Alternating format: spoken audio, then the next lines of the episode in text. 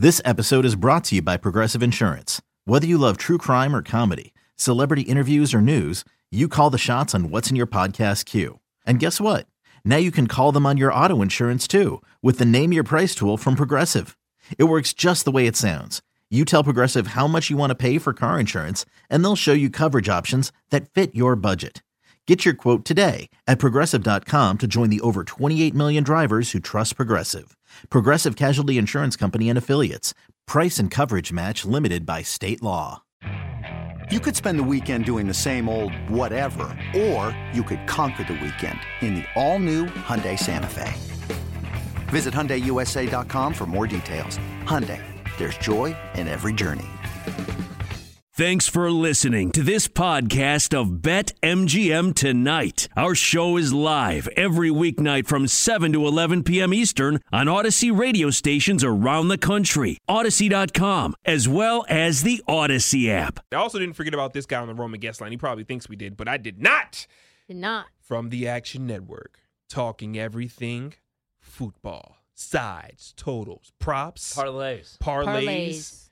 Regulation time winners. Jeremy Pond joins us on the show. Jeremy, how you doing, sir? I have no idea what I just walked into with that whole weekend. I Jerry, are you a fan of the weekend? He likes the weekend, but maybe not the singer. Ladies and gentlemen, thought- the weekend. I thought it was actually a segue to me because I'm in Toronto and he's from Toronto. Oh. That would have been Ah. so much smarter than what we did. Yeah, we, spent don't. way we don't much like time think on that with no segue. So maybe maybe I- we should have done that.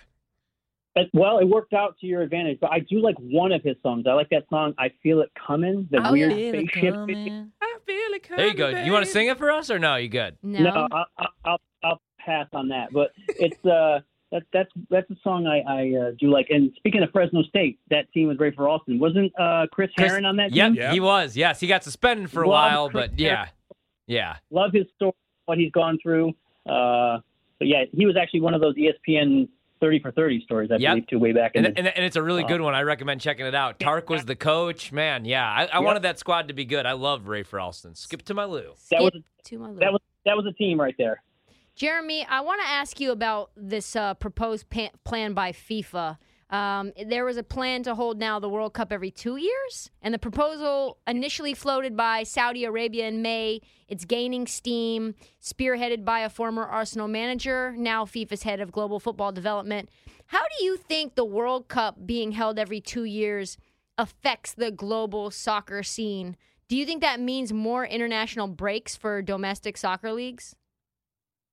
Yeah, I mean, it would have to. I personally, I'm totally against having it every two years. I think there's something about having it every four years. Magical. Something, you know, it's, it's it's there's a mystique and aura to it that you're gunning for something every four years, and you do it every two years. It's like it- it'd be comparable. It's not the same, but it'd be comparable to the Gold Cup in the in the Concacaf region here in the U.S. Um, it it just doesn't make a whole lot of sense to me. I I mean, you've got eight million other competitions going around. You have Euros. You've got right now Africa Cup of Nations is going on. Um, so you have all these different continental tournaments. Uh, it's a cash grab. Look, read right through it, right? I mean, the, the World Cup makes billions of dollars for advertising, whomever's hosting it, you know, and think about who's backing it, right? So I just think it's a bad idea. It's, it's a bad idea. I don't know if it's going to happen. Um, I thought the expansion was a bad idea. Going to, I remember, what are we going to 48 teams next Mhm. time? Uh, uh, might as well just have everybody play. Let's just do a big round robin, right? Just do a hundred, 300 teams compete. Um, I'm a traditionalist. I'm old school with this, so I, I like this every four years. The, the build up to it.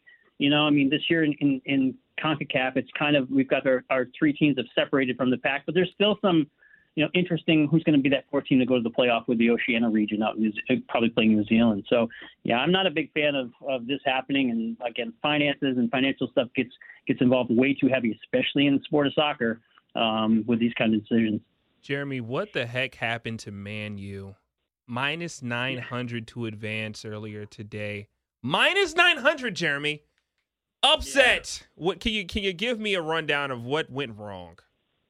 Well, I mean, the FA Cup, it's it's you know teams coming in with nothing to lose, Middlesbrough, um, and uh, just a Manchester United team that can't seem to figure out what they're doing, even with Rangnick in as a temporary, you know, interim manager.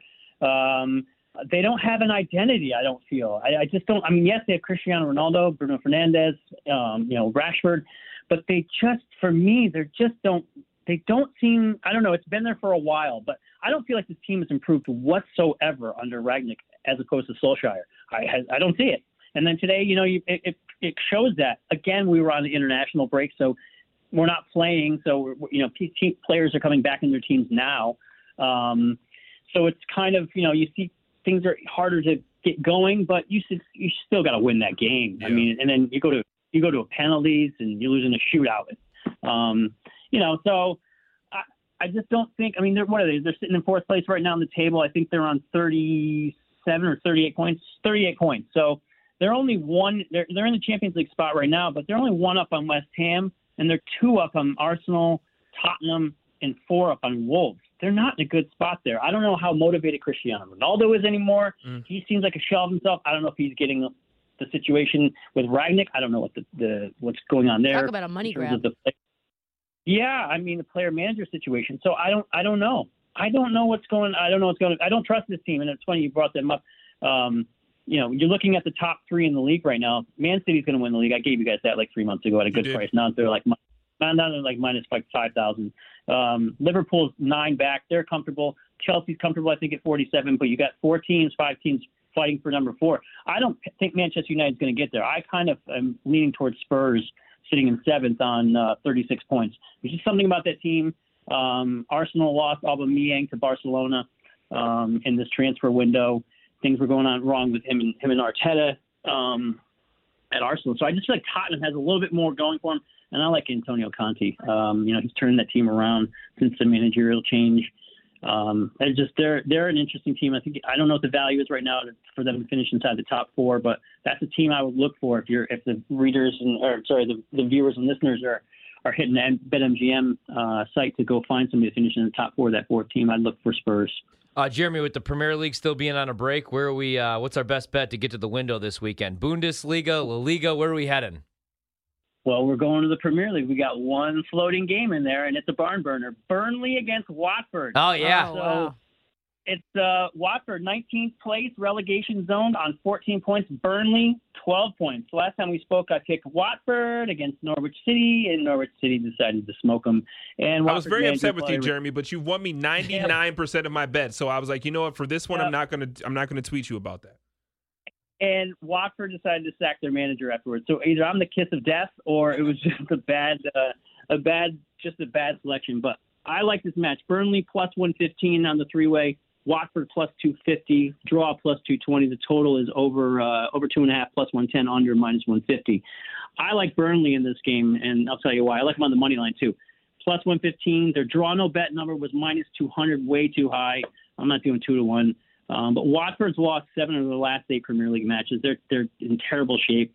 Um, Burnley has had a good run of form against Watford as of late. Three last three matches in, in across all competitions, they've shut them out.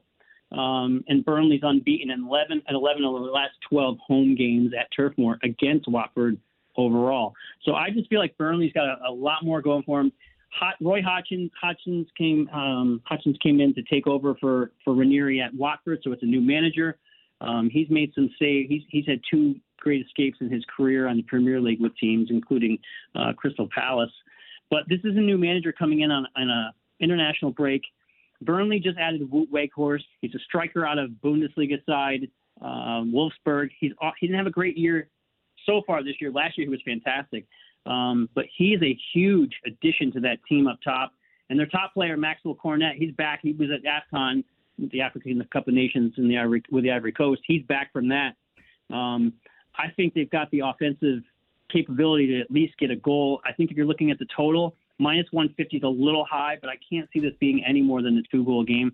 But if you're putting, if you're making one pick, it's go with Burnley with a money line plus 115. I think they win this game outright. I'm playing it right now, Jeremy Jer- Jeremy, really quick, since we last talked, Everton, new manager, still lost two more games they can't legitimately be in danger of being relegated, can they? Because they've never been relegated before. I do not believe they are in any danger of being relegated. No, they're ni- they're 19th. They've got 19 points. Uh, they're four clear of Newcastle in in 18th. Um, 16th place. I don't feel like they're in a position where they're going to have any problems. I think they're safe. I think I think your bottom four it's going to be the same bottom four. We'll talk in May: uh, Norwich City, Newcastle, Watford, and Burnley. I think the one that's the most likely to escape out of there now that they've had Weghorst, I think Burnley can get out of the bottom three. It's going to take a lot. They're going to have to get on a little bit of run and beat these teams right ahead of them. I mean, these the biggest matches for these four teams are against each other, right?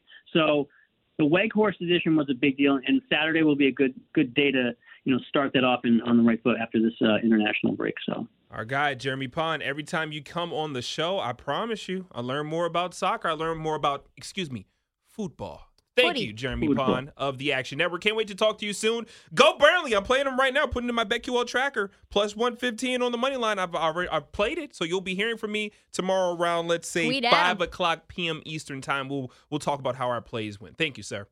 I hope it's a good conversation then. My guy Jeremy Pond. Not a huge fan of the weekend, but loves the weekend. Joining us on the Roman guest line. And man, are you guys riding with Burnley? Uh, no, Yes. no. Jeremy says it.